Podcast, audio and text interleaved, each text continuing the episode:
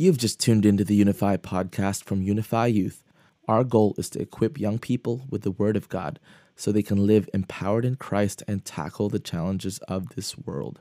Tune in for weekly sermons, devotions, and interviews. Welcome to the Unify podcast.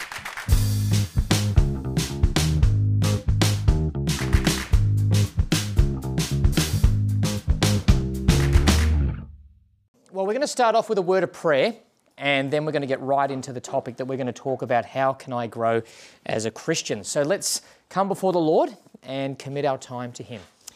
Our Heavenly Father, I want to thank you for this wonderful weekend that you have given us. I look around in this room and I see so many different faces uh, from a number of churches as well, and what a blessing that is.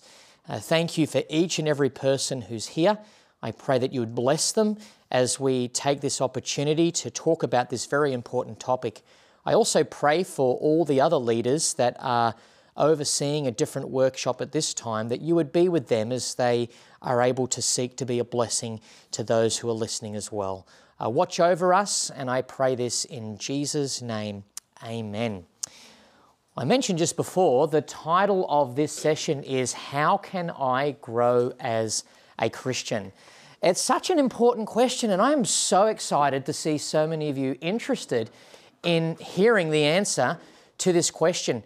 And I really want to make this workshop as practical and as useful for you as possible.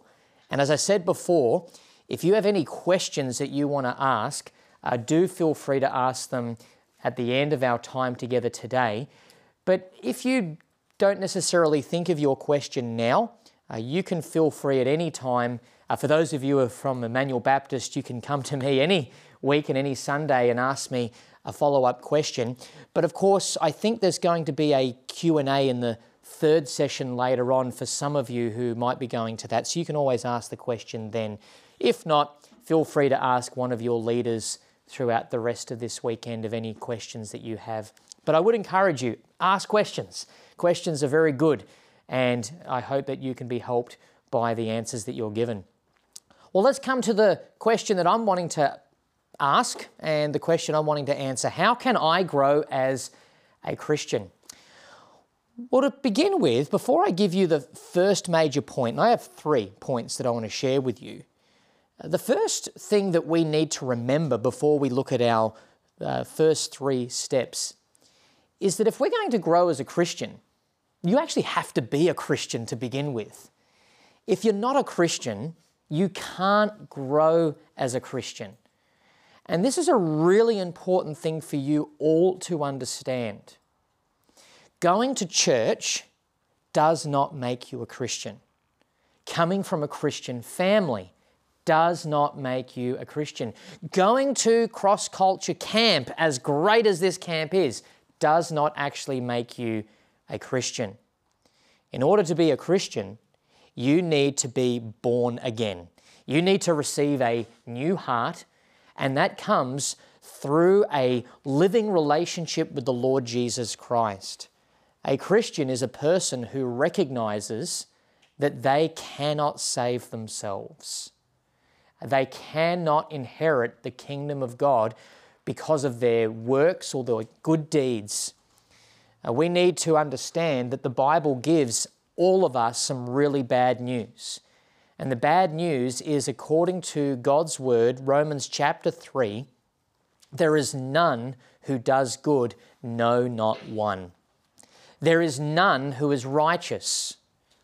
Now, you might do good to other people in the world, and other people might think you're good, but God has the highest and most perfect standard, and he says, There is none good. There is none who obey His righteous standards perfectly.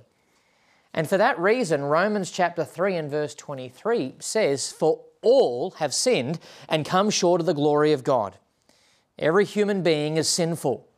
Every single one of us has broken God's law. Uh, we have not reached His standard, and His standard is perfection. And it doesn't matter if there's someone you know who is worse than you, if you have broken one of God's laws, you are sinful and you deserve the judgment of God. Now, that's the bad news, but the good news is that Christ Jesus came into the world to save sinners. 1 Timothy 1 and verse 15. And he did that by coming into this world by obeying the law of God that you and I have broken. He obeyed it perfectly. And not only did Jesus perfectly obey the law of God that you and I have broken every single day, he died the death that you and I deserve to die. He took the punishment that we deserve. And at the cross, he faced the fullness of God's anger towards us. He died, was buried, and rose again, having victory over the grave. And we are told in the book of Ephesians, chapter 2, and verse 8 For by grace you have been saved through faith, and that not of yourselves, it is a gift of God, not of works, lest anyone should boast. In other words, if you're going to be saved, meaning if you're going to be rescued from your sin, if you're going to be rescued from God's judgment, well, it needs to come by grace. That means you need to receive favor from God, but a favor that you don't deserve and a favor you can't earn.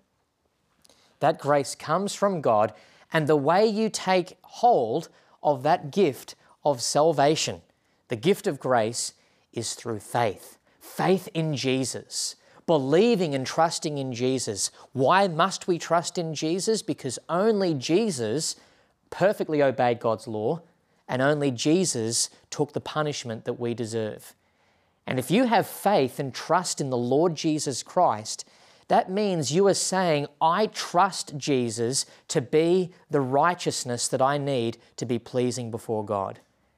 And by having faith in Jesus means you're saying, I believe that only He can take away the punishment that I deserve. So to be a Christian means that you believe and trust in the Lord Jesus Christ.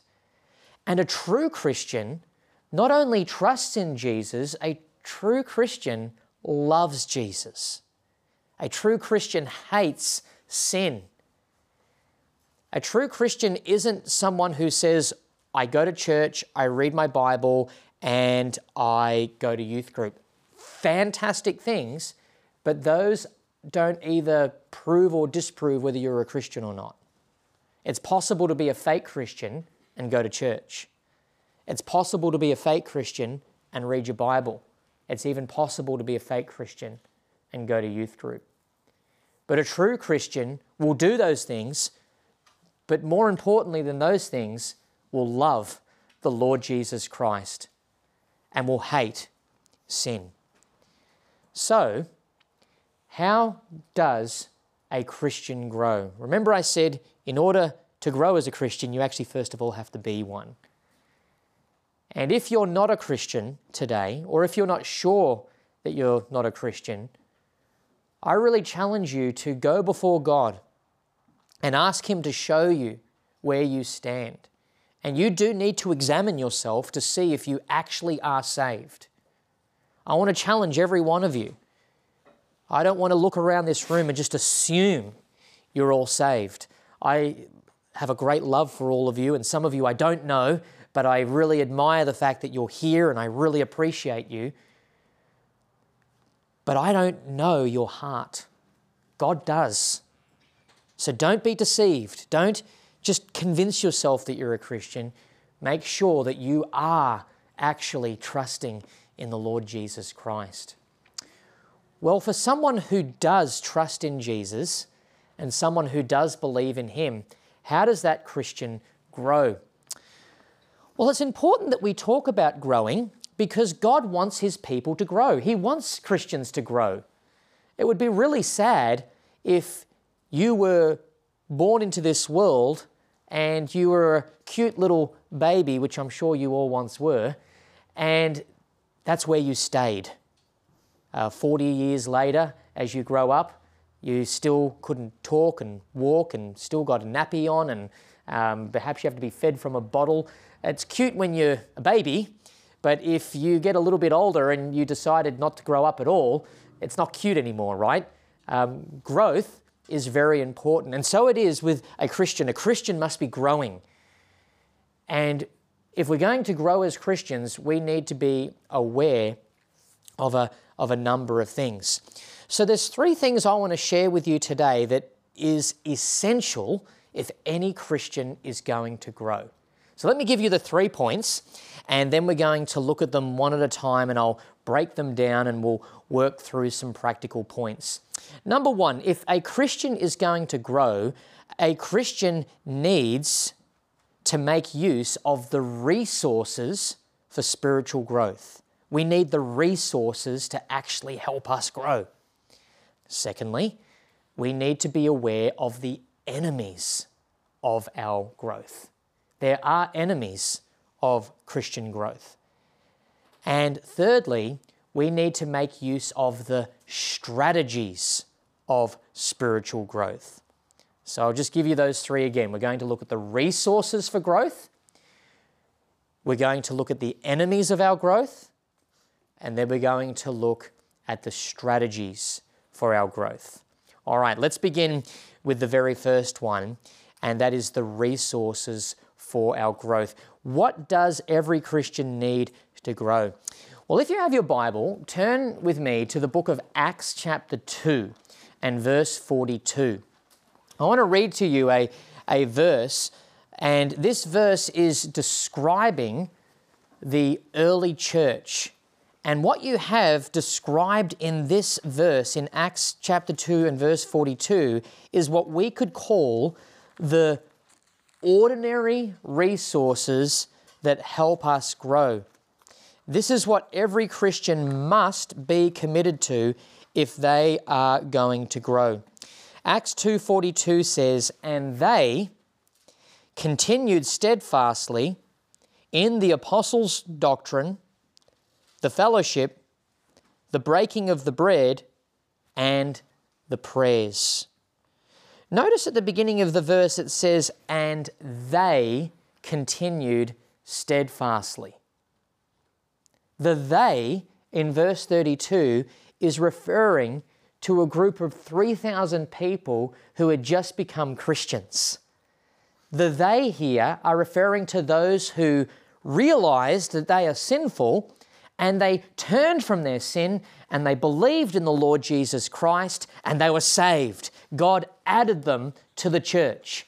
So the people being described in Acts chapter 2 and verse 42 are Christians, true Christians, people who've been forgiven of their sins uh, they've got new life. But notice there's four things that they did. Before we look at the four things, notice how they did these four things. Verse 42 says, And they continued steadfastly. Uh, you could also translate that as, And they devoted themselves to. In other words, these four things were not just four occasional habits they had in their life. Uh, these weren't four hobbies. Uh, these weren't four things they did when they had time. But instead, these were four things that these Christians made a priority for. You hear that word priority? These four resources is something that these Christians said we are continually devoted to them. If we have to choose between two things, these things get the priority. And these are the things that every church should be focusing on, and it's something that every Christian should be really committed to if they're going to grow. So, how does a Christian grow? Well, number one, we need the first resource, and that is we need to be devoted to the apostles' teaching. Who are the apostles? Well, the apostles were these leaders chosen by the Lord Jesus to lead the church in the first century. And Jesus had given information to them through the Holy Spirit that they were to write down that would become the New Testament. Uh, they would write down things that would be Scripture. So, what these apostles were teaching was actually God's Word. They were teaching God's Word.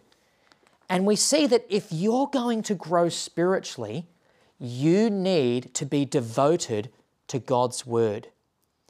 What does it mean to be devoted to God's Word? Well, it, it means a few things. Number one, it means that you privately have to be reading God's Word. You need to take time to actually pick up your Bible and read it. But sometimes reading the Bible is a little bit challenging. There's some things in the Bible that are a little bit hard to understand. So I'd want to encourage you that if you're going to grow, you need to read the Bible, but you need to learn how to read the Bible.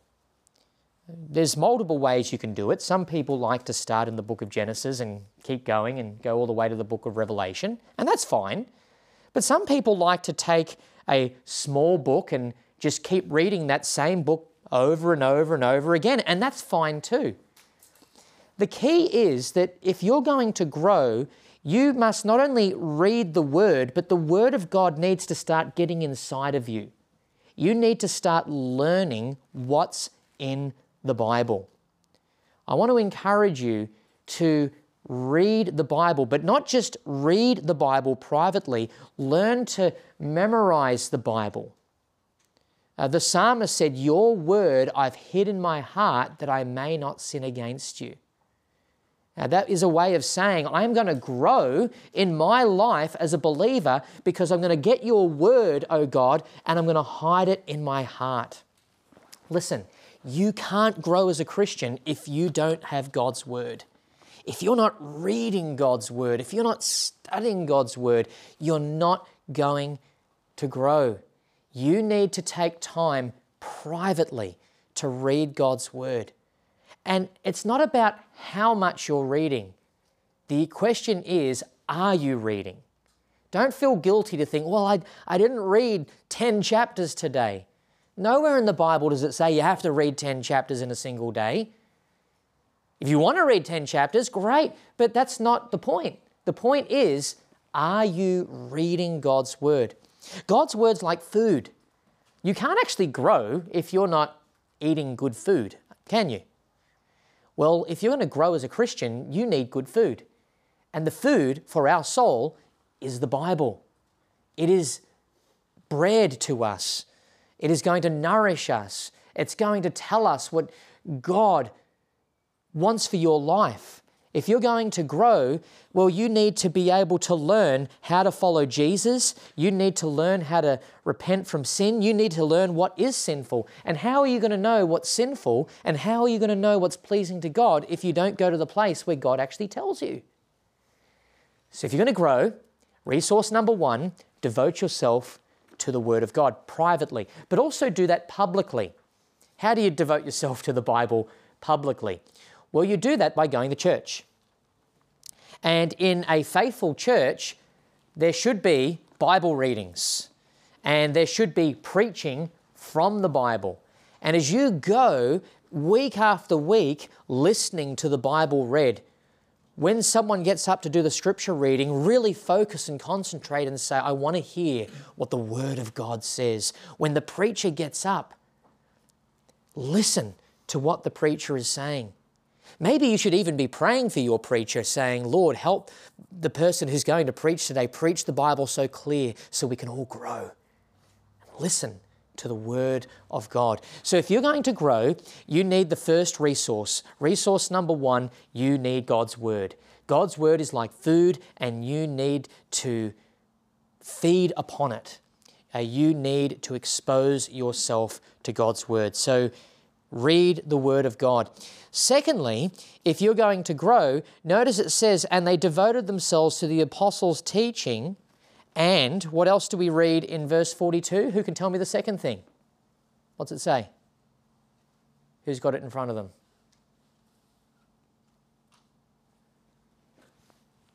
To the fellowship. The fellowship there is referring to joining your life with other Christians. Fellowship is more than just hanging out. There's nothing wrong with hanging out with people, but fellowship here is talking about Christians getting together with other Christians. And when other Christians get together, what they're supposed to be doing is applying what they've been learning in God's Word. They should be encouraging one another. They should be challenging one another. They should be praying for one another. They should be loving one another. They should be serving one another. And the list goes on and on and on. That's what we need to do if we're going to grow. We need to gather with God's people at church. Uh, the book of Hebrews, chapter 10, tells us that we should not forsake the assembling together, as is the manner of some. Uh, we are to gather together on the first day of the week at church with other Christians so that we can stir one another up to good works, so that we may grow. Some people, when they go to church, it's more like a club. But that's not what church is all about. A church is about Christians getting together to worship God and encouraging each other, asking each other one another, asking each other questions about the Lord and about their life. How can I pray for you? How can I support you? If you see someone at church that you love doing something that's not pleasing to God, you want to lovingly come alongside them and challenge them and say, Hey, I want to see you grow. If you're going to grow as a Christian, you need to fellowship with other Christians. So many Christians suffer when they stop fellowshipping with Christians and they start spending more time with those that aren't Christians, and guess what? They start behaving like them. If a Christian's going to grow, they need to be fed with God's word and they need to fellowship with God's people. Thirdly, we read that they devoted themselves to the breaking of the bread. Uh, that's referring to the practice of communion or the Lord's table. And as an application, we could also include in there as a, an implication um, baptism as well. If we're going to grow, we need to be exposed to the blessing of the Lord's table. The Lord's table is a time that Christians celebrate and remember the death of the Lord Jesus Christ for us as we eat the bread and drink the cup and we proclaim our Lord's death till he comes. This is a time where Christians are strengthened and built up and are reminded that the Lord Jesus is their Saviour. And finally, we see in verse 42 that they devoted themselves to the prayers. If a Christian is going to grow, a Christian needs to pray. And how do we pray? Well, like the Word of God, we need to do it privately and publicly. Privately, we need to spend time praying to God. If the Word of God is like food, prayer is like breathing. And if we're going to grow, we need to pray. Now, what is prayer? Prayer is just simply pouring out our heart to God, saying, God, I need you. And we ought to pray all the time. In fact, 1 Thessalonians 5 and verse 17 says, Pray without ceasing, which means your whole life is actually one big prayer. You only just stop to do other things. But we're to be constantly praying. It's like we've got a, a live conversation always going on with the Lord. It's just every now and then there's some things we need to do. Uh, our whole life is to be one big prayer. But how do we pray? What should we be praying? Well, let me give you some advice. When you pray, uh, perhaps you can think of the acronym ACTS, A C T S. First of all, when you pray, use the letter A, adore God. That means praise God for who He is. Think of things that are true concerning God and say, God, this is true about you, and I just want to praise you for it. God, you are eternal. God, you are powerful. And I praise you that there is no one like you. God, you are loving. I praise you that you are a loving God. Praise God, adore God for who He is. Just spend time doing that quietly. Then we move to the letter C, and that is confession. You ought to daily confess to God your sins. And if we all think about it, we've got a lot of them to do every single day, don't we? I think my prayers could be mainly made up of my confessions. But confession is a beautiful thing in prayer because confession is you basically saying, God, I agree with you that I have sinned and I confess to you what I've done.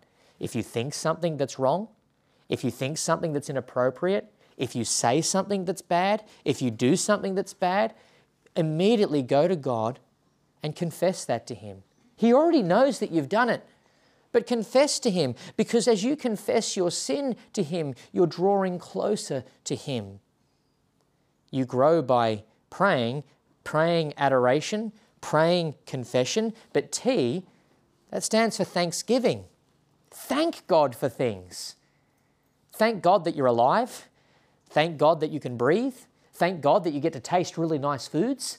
Uh, thank God for opportunities to go away on camps. Thank God for the beautiful weather. Thank God for protecting you. Thank God for keeping you safe. Thank God for providing for you. Thank God for the food that He's given you, the clothes that He's given you, and the list goes on. There's so much you can be thanking God for, and we ought to give thanks. It's the will of God that we give thanks. Finally, the letter S stands for supplication, and that means to make requests. Ask God for things. Ask God to help you. Are you scared or fearful? Ask God to help you trust Him. Ask God for things. We ought to be spending time asking God, saying, God, I need you to help me. So if you're going to grow, you need to make use of prayer. But that's done privately. And how do we do it publicly? Well, again, in church, there ought to be prayers prayed. And when a prayer is prayed in church, you ought to be really listening to that prayer. And at the end of that prayer, guess what you can say out loud? Amen at the end of the prayer. And that's your way of saying, I agree with everything that has just been prayed. That prayer isn't just something that is to fill the service, that prayer is done on your behalf. If you're going to grow, you need to pray. So that's the resources for spiritual growth. You notice that they're all very ordinary things, but that's the way God's made it. God is designed for His people to grow through those ordinary resources.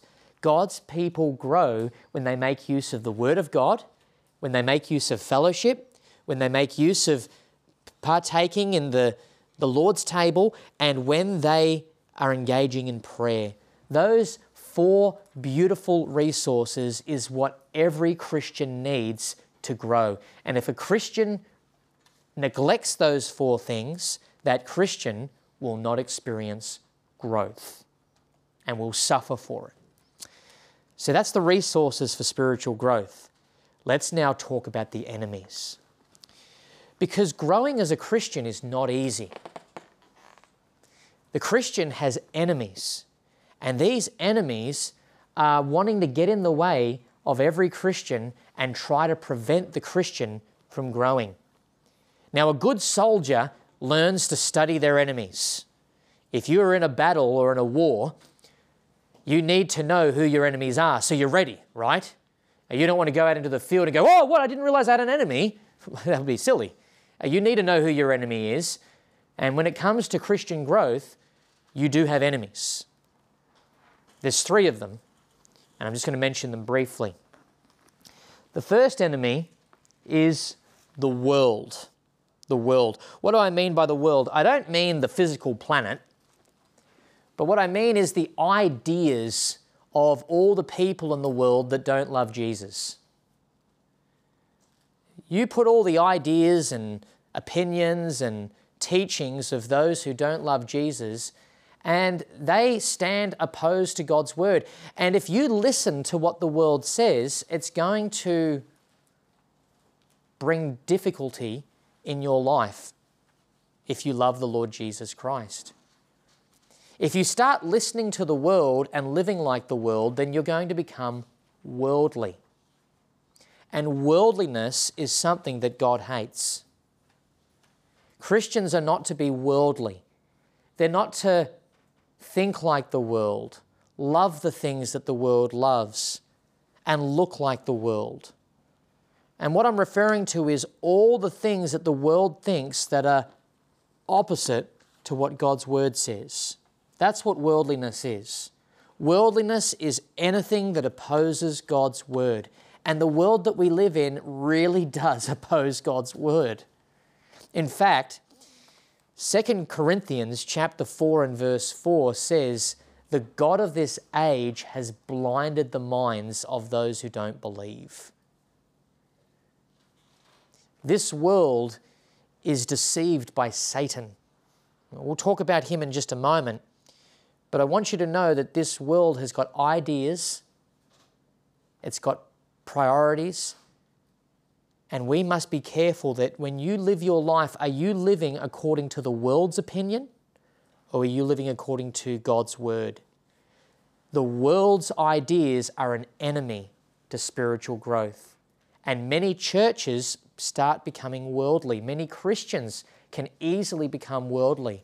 Any of us can easily become worldly, and we need to constantly evaluate ourselves. Is that enemy sneaking into your life? Are you becoming worldly? Are you thinking like unbelievers?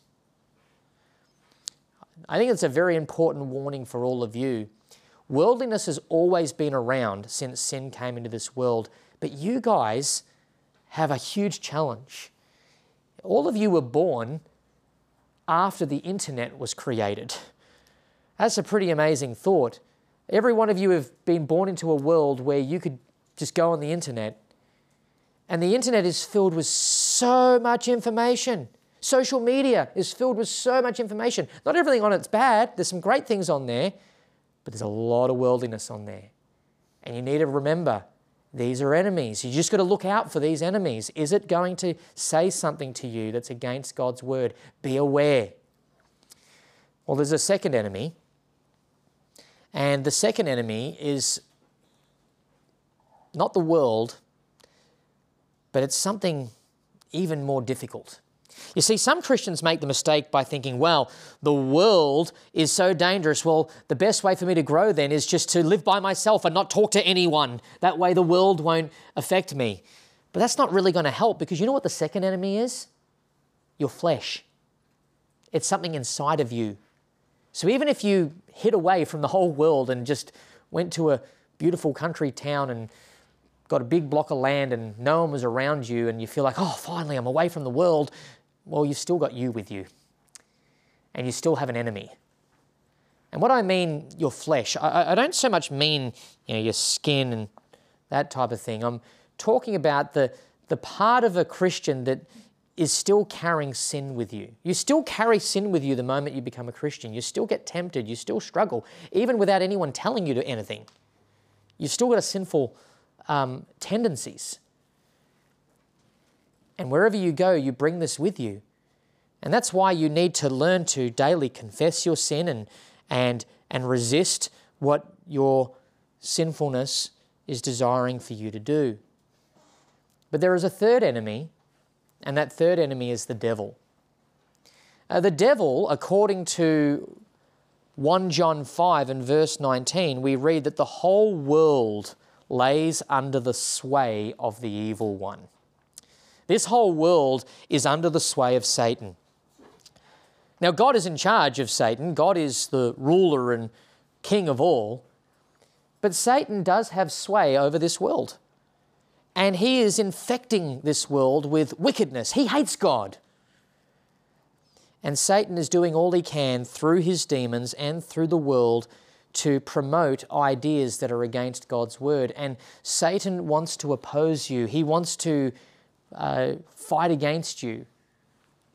Listen to these fascinating words from uh, the book of First Peter.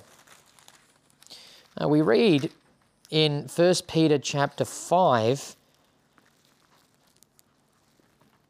these words beginning in verse 6 Humble yourselves under the mighty hand of God, that he may exalt you in due time, casting all your care upon him, for he cares for you. Be sober, be vigilant, because your adversary, the devil, walks around like a roaring lion, seeking whom he may devour. Resist him, steadfast in the faith, knowing that the same sufferings are experienced by your brotherhood in the world.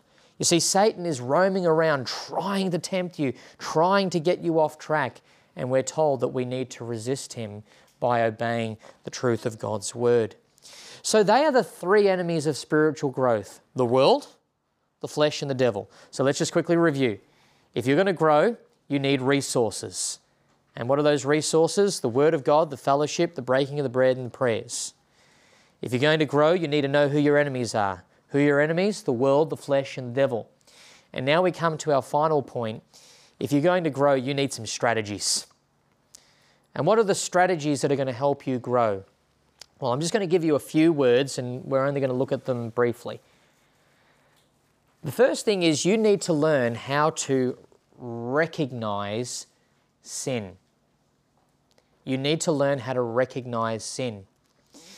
most often, sin doesn't come along in your life and rock up to you and say, hey, guess what? I'm sin. And I'm here to prevent you from growing and becoming a godly Christian. I'm going to ruin your life and I'm going to stunt your spiritual growth.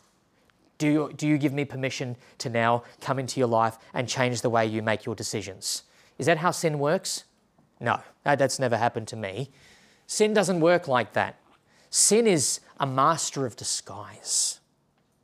But first of all, we need to define what sin is. Sin is anything that does not obey God's word. A sin is breaking God's law. Sin is lawlessness, 1 John 3 and verse 4. That's what sin is. Sin is crossing the line when God says don't cross it. Sin is falling short of God's standard. But sin is a master of disguise. Sin likes to pretend that it's beautiful, it's great, it's wonderful, it's going to make you happy. And the thing is, sin is celebrated by the world. Our flesh that is still struggling with sin wants it. Satan loves it and tries to make it look good and beautiful to you. And therefore, it becomes tempting to us. We want to do it, we want to think about it. We want to embrace it. And, and the sins that I struggle with might be different to the sins you struggle with, or we might sometimes share in the struggles that we have. But, but sin is, it's subtle and it's a master of disguise. And if we're going to grow, we need to learn how to recognize sin. And you know the greatest way to recognize sin? It's not by studying all these different types of sins. The greatest way to recognize sin is to know what is righteous. The greatest way to recognize sin is to study God. Because the more you gaze at Him, the more you know who God is, the more you are going to recognize anything that's not like Him. I remember reading about uh, someone who worked at a bank and they used to receive a lot of forgeries. You know, someone would deposit money or a check that was fake. Someone was really clever. They made up a fake $100 bill and they put it in the bank and said, Oh, could you please put this in my bank account? And they said to the person who worked at the bank, the best way to find the forgery is not to study forgeries. The best way is to study real notes. Because if you really know what a true note is when you see a fake one, it will stand out. And the best way to recognize sin is not to dabble with sin, but to study God. The more you know Him, the more you'll know sin. So, the first strategy, if you're going to grow, is to recognize sin. Secondly, you need to learn how to replace sin. You need to learn how to replace sin. Let's have a look at an important passage, and this is found in the book of Colossians, chapter 3. We see in verse 5 Therefore, put to death your members which are on earth, and listen to the list of sins sexual immorality, uncleanness, passion, evil desire, and covetousness, which is idolatry. Because of these things, the wrath of God is coming upon the sons of disobedience, in which you yourselves once walked when you lived in them. But now you yourselves are to put off all these anger, wrath, malice, blasphemy, filthy language out of your mouth. Do not lie to one another, since you have put off the old man with his deeds, and have put on the new man who is renewed in the knowledge according to the image of him who created him. Verse 12 Therefore, as the elect of God, holy and beloved, put on tender mercies, kindness, humility, meekness, long suffering bearing with one another, forgiving one another. If anyone has a complaint against another, even as Christ forgave you, so you must do. But above all these things, put on love, which is the bond of perfection. In other words, what Paul is saying there is if you're going to grow, you need to replace sin with righteousness. It's like this if you've got a filthy jacket on, take your filthy jacket off and put a clean one on. And that is, you need to remove yourself from sins and you need to actually pursue those things that are pleasing to God. That's how we grow. We recognize sin, but then we remove sin by replacing it with righteous things. Uh, we are to walk in obedience to God. The greatest way to fight against sin, to resist sin, is actually to walk in obedience to God. Jesus said in John 14, 15, If you love me, keep my commandments. By keeping the commandments doesn't make you a Christian, but if you're a Christian, you will want to keep his commandments because you love Jesus. So the question is do you love Jesus? Well, if you do, then remove yourself from sinful situations and replace it with righteous situations. Obey God's word. Walk in obedience to the Lord. I like Psalm 1, verses 1 to 3. Blessed is the man who walks not in the counsel of the ungodly, nor stands in the path of sinners, nor sits in the seat of the scornful, but his delight is in the law of the Lord, and in his law he meditates day and night and he shall be like a tree planted by the rivers of water that brings forth its fruit in its season and whose leaf does not wither, and whatsoever he does shall prosper. And the psalm goes on to say, But the ungodly are not so. But are like the chaff that the wind drives away. Therefore, the ungodly shall not stand in the judgment, nor sinners in the congregation of the righteous. For the Lord knows the way of the righteous, but the way of the ungodly shall perish. Psalm 1 is a psalm that I think you should learn to memorize. It teaches you what it means to replace sin with righteousness. Now we come to the next word. If you're going to grow making use of the strategy, you need to recognize sin, you need to replace sin. But what happens when you fail? Because you will. You will be tempted and you will choose sin over righteousness. You will think things that are ungodly. You will do things that God's word clearly says you should not do. And you may hide it from other people. You may indulge in certain immoral things, or harsh things, or unkind things. What do you do then? Well, I don't want you to lose hope. I don't want you to go, well, I, have sinned, I may as well just keep going now. I know some people feel like that sometimes. They think, well, I'm struggling and I, am sinning, I, and they just keep going because they feel so guilty and then they just give up. But don't. Here's the strategy. You know what you do when you fail, and you will fail, you will. But you know what you do? You repent. Repentance is a gift of God. You know what repentance is? Repentance is saying, I recognize that what I've done is displeasing to God, and I hate what I've done, and I agree with God that it's wrong, and I turn away from that and I turn to God. That's what repentance is. And repentance involves you confessing your sin to God and turning away from that sin. Sometimes that might mean you have to make dramatic decisions in your life. Uh, like, for example, if you've got some bad habits that are sinful on the computer, then that might mean you need to make sure that you don't use that computer when no one else is around watching you. It might mean you need to make some dramatic decisions and changes in your life. Uh, Jesus said it in a dramatic way. He said, If your right hand causes you to sin, cut it off.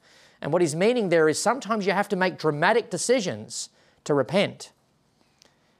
But repentance is a gift from God, guys. Make use of it every single day.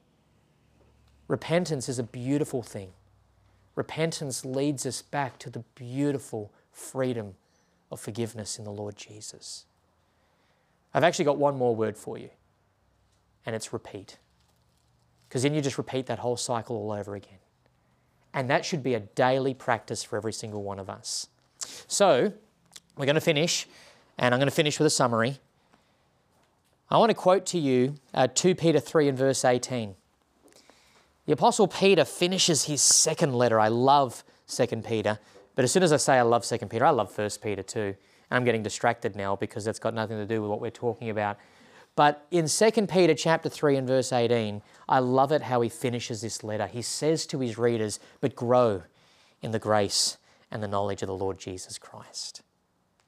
Peter wanted to see those Christians grow. And if I was to use Peter's second letter as an example of growing, he actually gives us a few other tips, but they kind of relate to what we've looked at. I like to look at the whole book of 2 Peter as an example of how to grow. Peter ends his book by saying, But grow in the grace and knowledge of the Lord Jesus Christ.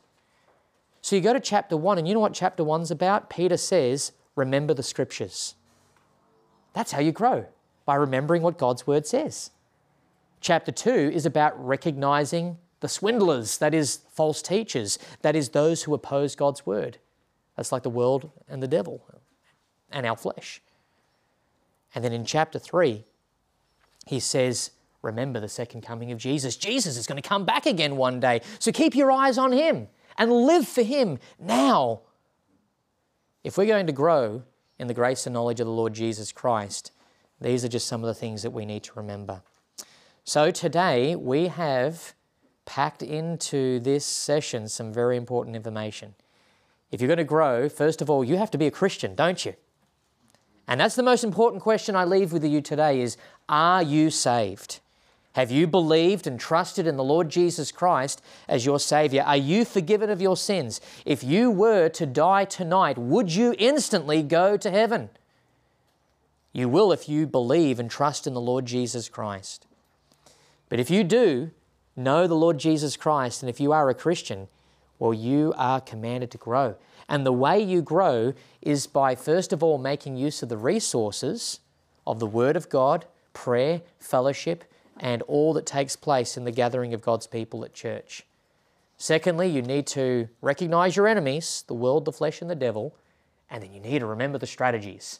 Learn how to recognize sin, learn how to replace sin, learn how to repent, and go on repeat and just keep doing that. But all of this is possible only by God's grace. Not one of us in this room have the ability to do any of that by ourselves. I can't do that. I can't live the Christian life. I need Jesus. And that's why you must love him because your love for Jesus is what's going to help you grow. So, this is my last challenge to you. How do you grow as a Christian? One thing love the Lord Jesus Christ. Because if you love Him, you'll do everything that He's asked you to do. And it's all those things that I've just mentioned. Well, thank you all for listening. Let me pray for you, and then you can all uh, go. Father in heaven, I want to thank you for this wonderful group of teenagers in here.